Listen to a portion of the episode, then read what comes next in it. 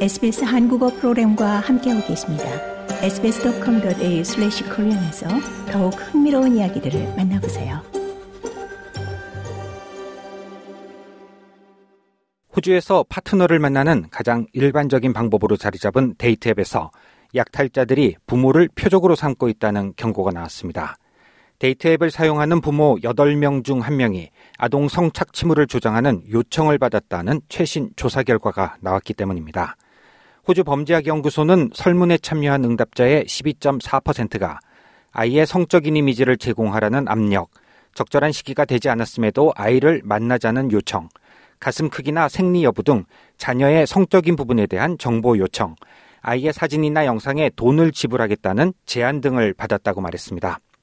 이번 조사 결과 젊은 부모와 원주민, 모국어가 영어가 아닌 사람, 장애가 있거나 장기적인 질병을 겪고 있는 사람들이 위험에 처할 가능성이 더 높은 것으로 나타났습니다.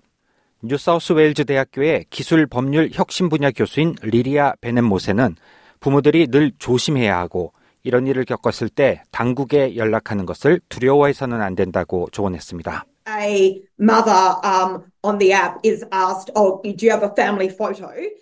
모세 교수는 데이트 앱을 사용하는 엄마들이 상대방으로부터 가족 사진이 있냐는 질문을 받게 된다면 특히나 어떤 종류의 의심스러운 상황이 닥친다면 가장 적절한 행동은 요청을 한 사람을 차단하는 것이라며 만약 상대방의 요청이 성학대 관련 자료에 대한 것이 명백하다면 경찰에 신고해야 한다고 말했습니다. 이런 가운데 연방정부가 마련한 데이트 앱에 대한 새로운 법안이 6월부터 발효될 예정입니다.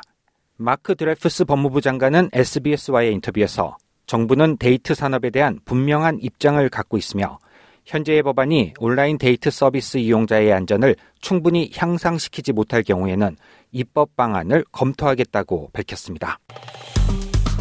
좋아요, 공유, 댓글, SBS 한국어 프로그램의 페이스북을 팔로우해 주세요.